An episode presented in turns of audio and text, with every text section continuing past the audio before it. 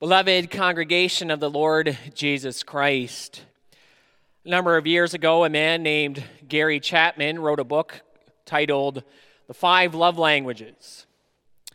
The idea behind the book is that people have different ways of expressing their, their love to others. Some use words of affirmation, for others, it's quality time. Some like giving gifts, for others, it's physical touch, and there's also acts of service. Now, I haven't read the book, the book personally, so I can't tell you if the book is any good. However, Chapman is certainly onto something that in a relationship, people want to feel loved. They want to know that they are loved. Husband wants to know that his, his wife loves him. The wife wants to feel the love of her husband. As Proverbs 30 says, under three things the earth trembles and under four things it cannot bear up. And one of those things is an unloved woman who is married. Now, you might be wondering why I bring this up now, especially to start a sermon on the Lord's Supper. Well, as we know from various passages in Scripture, the church is the bride of Christ. Christ is our husband. We're going to be working with this image that of the relationship between Christ and his church, Christ being the bridegroom, the church being the bride, in the sermon this afternoon, also as we study the Lord's Supper. So we hope to see the Lord's Supper pictures something of that relationship to us. And, and for good reason. The, the sacraments, including the Lord's Supper, are a, a visible representation of the gospel message. And part of that gospel message is that the church is the bride of Christ bought with the blood of Christ. And the Lord's Supper is also one way that Christ, the bridegroom, communicates his love to his bride, the church. So this afternoon, I preach you God's word under the following theme. In the Lord's Supper, Christ assures his bride, the church, that she is one with her husband. And we'll look at three things. The, first of all, the reality of this relationship. And second, uh, the saving benefits of this relationship. And third, and finally, um, the, the future of this relationship, or possibly, could, I could also say, the growth of this relationship. So, first of all, we'll look at the reality of this relationship. And the reality that the church is a bride of Christ is seen in passages such as our reading from Ephesians 5. Paul, by the Holy Spirit, he gives instructions for marriage in this passage. But while he does this, he keeps referencing, referring to the relationship between Christ and his church, also to give instruction on marriage. Husbands, for example, are to love their wives as Christ loved his church and wives are to submit to their husbands as a church submits to Christ. And as he references the mystery of marriage, where he, he quotes from the Old Testament, he adds, I'm talking about Christ and his church. Or a man will leave his father and mother, be joined to his, his wife, they will become one flesh. Now, in order to see the connection between the Lord's Supper and Christ's relationship to his bride, the church, we're going to start by homing in on one particular phrase found in Lord's Day 28. So, in question and answer 76, we read, What does it mean to eat the crucified body of Christ and to drink his shed blood? It means, second of all, to be united more and more to Christ's sacred body through the Holy Spirit, who lives both in Christ and in us. Therefore, although Christ is in heaven and we are on earth, yet we are flesh of his flesh and bone of his bones. We are flesh of his flesh and bone of his bones. Does that sound, does that phrase sound familiar to you? Well, if it does, it's because it's found in Scripture. Do you remember where? These words are from Genesis 2 and the creation of Eve. God put uh, God had created Adam Adam named the animals, but there was no helper fit for Adam. And so God put Adam into a deep sleep. Then he took a rib from Adam's side, and from Adam's own body, God created a wife for his son Adam. And that's similar. And, and Adam responded when he, when he saw Eve This is now flesh of my flesh and bone of my bones. He was delighted in his bride. And this is similar to Christ and the church. Christ also is God's Son. In fact, Christ is the new Adam. And the church, as a bride of the new Adam, is, we could say, the new Eve. Just as the first Eve was created from Adam's own body, so the church is created from Christ's body. God has given us life through the body of Christ by the working of the Holy Spirit. And so now, much of what Scripture describes about marriage can, can also be applied to, to Christ and the church.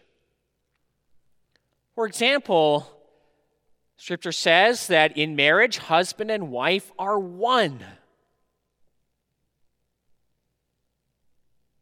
And so we can say also, most emphatically, that Christ and his church are one.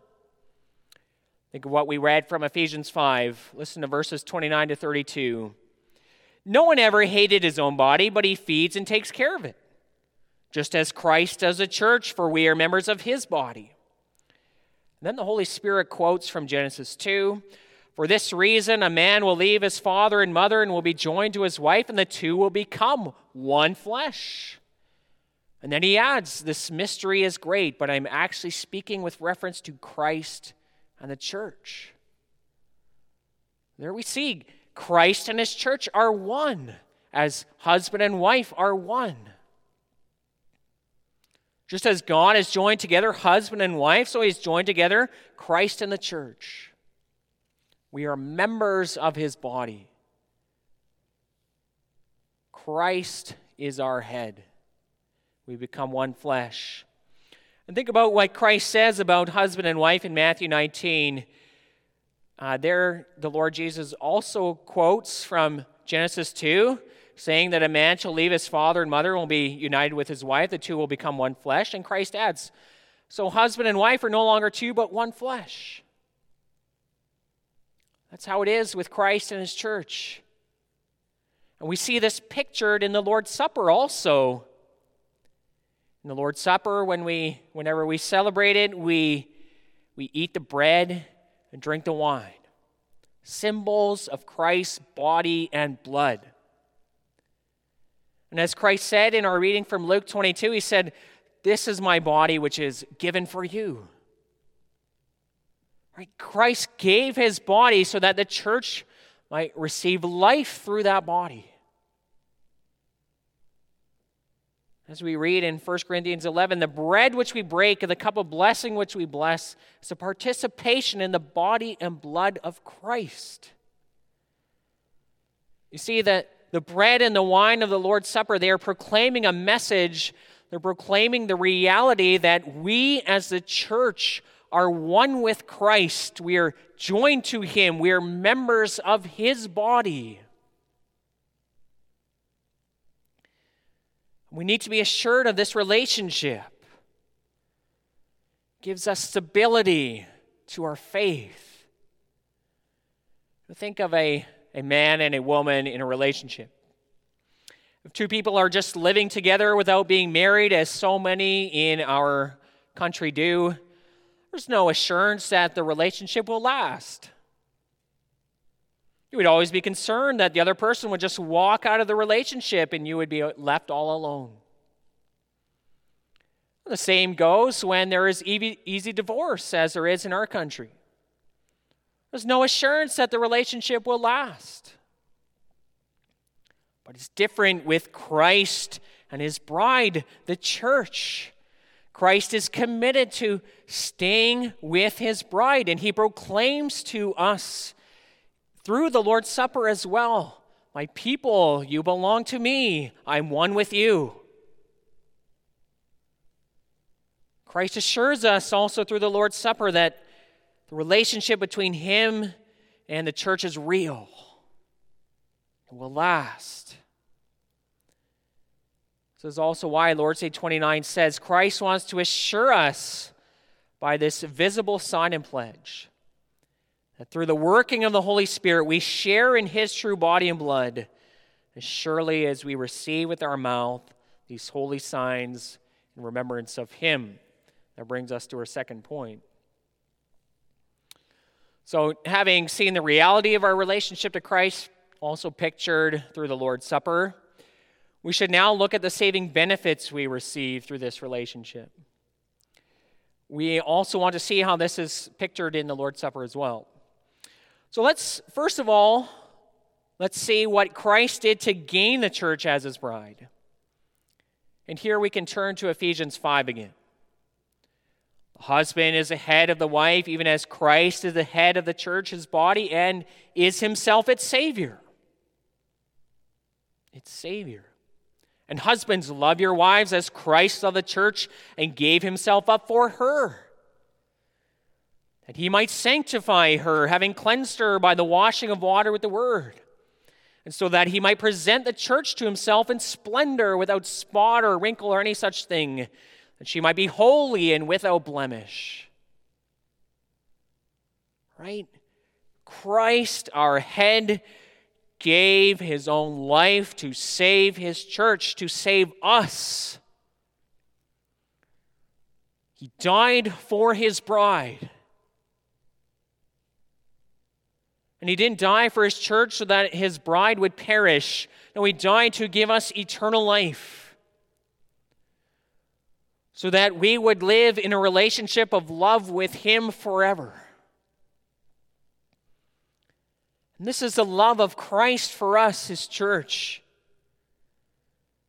He went to extreme lengths to gain his bride. And when a young man loves a woman, he'll do many things to secure a relationship with her, maybe even doing things he wouldn't normally do. For the men who are married among us, Think of the things you did in order to secure a relationship with your wife. And as a for a biblical example, think of the patriarch Jacob working 7 years to marry Rachel. He wanted his bride, and so he made sacrifices in order to gain his bride. And yet, the love of Jacob for Rachel in no way compares to the love of Christ for us, his church. He completely laid down his life for us. He gave up everything in order to gain us. He suffered and died in our place to make us his own forever. And he assures us of his love for us in this way in the Lord's Supper. In the supper, Christ is declaring to his church Look, my bride, and my broken body and my shed blood. I did this for you. I loved you even when you were sinful to make you mine. I did this for you to make you perfect, to give you eternal life. It took me dying on a cross, taking the wrath of God in your place As we confess in Lord's Day 28, Christ has commanded me and all believers to eat of this broken bread and drink of this cup in remembrance of him. And with this command, he gave these promises first. As surely as I see with my eyes the bread of the Lord broken for me and the cup given to me, so surely was his body offered for me and his blood poured out for me on the cross. We see the love of Christ for his church proclaimed in the Lord's Supper. We see that Christ died to save his bride from death.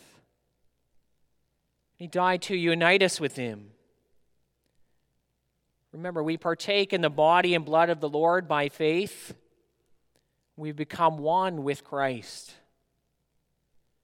And this union with Christ, it changes our status in, in many profound ways. Think of what happens when a man and a woman they get married. They now have everything in common. The wife takes on the last name of her husband. They now share each other's possessions. They unite their bank accounts. If she has debts and he is well to do, her debts are now paid. And it's through this union with Christ, our head, that we share in all of Christ's riches. He has paid the debt for his bride. And we can now take on the status of our husband.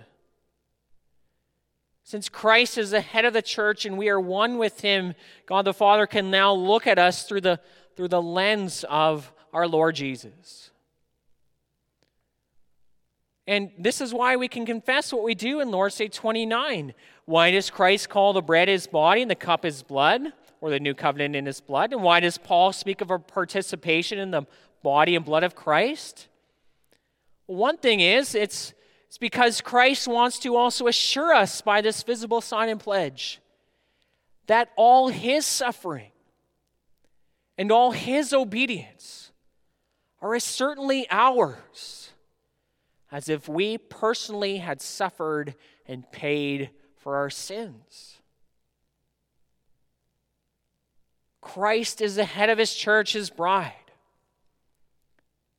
So we take on the status of our husband. We share in his righteousness, his perfection. It's like sharing in your spouse's bank account. If your spouse is really poor, then you are really poor. Your spouse is really rich, you are really rich. Well, guess what? Christ is rich. He shares with his bride his righteousness, his life. And he gives us access to heaven. If Christ has access to heaven, does not his bride also have access? Of course. The bride was chosen by God the Father himself. And so we have access to heaven through Christ. We take on the status and riches of Christ through our union with Him. And Christ also continues to care for His bride from heaven, and also through the Lord's Supper. As we read in, read in Ephesians 5, husbands should love their wives as their own bodies. He who loves his wife loves himself. For no one ever hated his own flesh, but nourishes and cherishes it, just as Christ does the church because we are members of his body. Right? Each time, also, we uh, hear the preaching of the word, Christ is taking care of his body. Each time we partake of the Lord's Supper, Christ is also nourishing his body. He's nourishing our faith. He's nourishing our love for our God. He's nourishing our spiritual life. As we confess in Lord's Day 28, as surely as I receive from the hand of the minister and taste with my mouth the bread and the cup of the Lord, as sure signs of Christ's body and blood, so surely does he himself nourish and refresh my soul to eternal life with his crucified body and shed blood. Brings us to our last point which is the future of this relationship or, or the growth of this relationship. Now, having seen the reality of our relationship to Christ and the saving benefits of our, of our relationship to Him, we're also going to look at the future or growth of this relationship, also as it's proclaimed in the Lord's Supper. We can look at the future in terms of, of this life and also the life to come. In terms of this life and we're going to focus mainly on the church. When we think of the past in terms of our relationship to Christ, mostly we focus on what Christ has done for his church. There, and that's good. There's good reason for that. Christ in history, he died on the cross to make us his own. He rose from the dead. That's what Christ did in history. He gave himself up for us. But it is only fitting now that we, the church, now respond in love to Christ. And that's one of the purposes of Christ dying for his bride, so that the church would in turn love him. Ephesians 5 teaches us this when it says Christ gave himself up for her so that he might sanctify the church and present the church to himself in splendor without spot or wrinkle or any such thing, that she might be holy and blameless. This is one of the goals of Christ dying for us, so that we would become holy and blameless. This is also a fitting response to Christ. Christ died to cleanse us from wickedness. He died to remove not only our punishment, but also to remove sin's power. We could live for God and live holy lives. We show our love for Christ, our head, also by submitting to Him.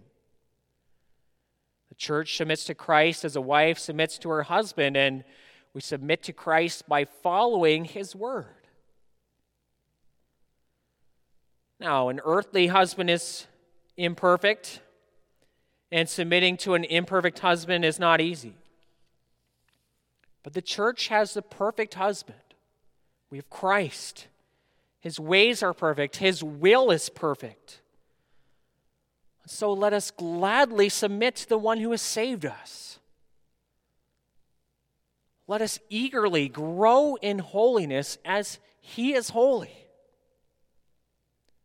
Let us eagerly grow in obedience as he was obedient to the Father. And this too, this growing in obedience and holiness, it, it also comes through our, our living union with Christ, through becoming one with Him. You know, think of, of a husband and, and wife again after they've been married for a while. They often start to take on each other's characteristics might start using the same phrases. Maybe they respond to their children in the same manner. Maybe they have similar mannerisms. They become more like each other. Now, how much more is that? Should that not be the case with us in Christ? We are one with Him, and this is a spiritual unity. And of course, Christ will never take on our weaknesses our sinful weaknesses and tendencies. But by the power of the Spirit, we are changed to become like Christ. This is also what the Lord's Supper is about, too. We participate in the body and blood of the Lord by faith. And as we grow in faith, also through the Lord's Supper, we grow in our union with Christ as Ephesians 3 says, Christ lives in our hearts by faith. And as we grow in, in union with Christ, Christ living in our hearts by faith, we're going to become like Him. Instead of indulging the sinful desires of the flesh, we will learn to say no to them and instead pursue holiness. Instead of enjoying the fleeting pleasures of sin for a time, we will learn to say no to them we will learn to love righteousness. Think again of the head and body illustration. Christ is the head, and we, the church, are his body. As a body, it's only natural that we grow to love what our head, Christ, what he loves. As a body, we will grow to love what our head loves, and Christ changes us also as he feeds us with himself. As we confess in Lord's Day 28, we forever live and move and are governed by the same Spirit, the same Holy Spirit who dwells in Christ and in us. As we grow to become like Christ, it's also preparing us for eternal life. It's in eternal life that we will be with Christ forever. The scripture speaks of the beginning of that life as a marriage feast of the Lamb. We will celebrate the beginning of eternal life with a, a great wedding feast, and what a feast that will be. Christ and his bride, the church, all the members of his church will be together once and for all. Nothing will separate us from him, not even death, because death itself will be no more. And in eternal life, Christ will never stop showering his love upon his church. And that love between Christ and his people will only grow. And when two sinful humans get married, may be very excited at the start of their marriage, but there will always there will always be difficulties. No marriage is perfect. There are things to work through. There are often disagreements. There's imperfect love. But that's not how it will be in eternal life between Christ and his bride. It's a love that will last. It's a love that will not be damaged or ruined. And it's a love that will only grow. And in the Lord's Supper, we get a foretaste of the wedding feast of Christ, where we will be with Him. For we really do have communion with Christ in the Lord's Supper by the power of the Holy Spirit as we partake in faith. And that's also one thing that makes our present circumstances more difficult. We long to experience that foretaste of the coming joy we will have. We want to have that tangible foretaste of the wedding celebration that's coming. But yet, though our circumstances might be uncertain, Christ is faithful. He loves his bride.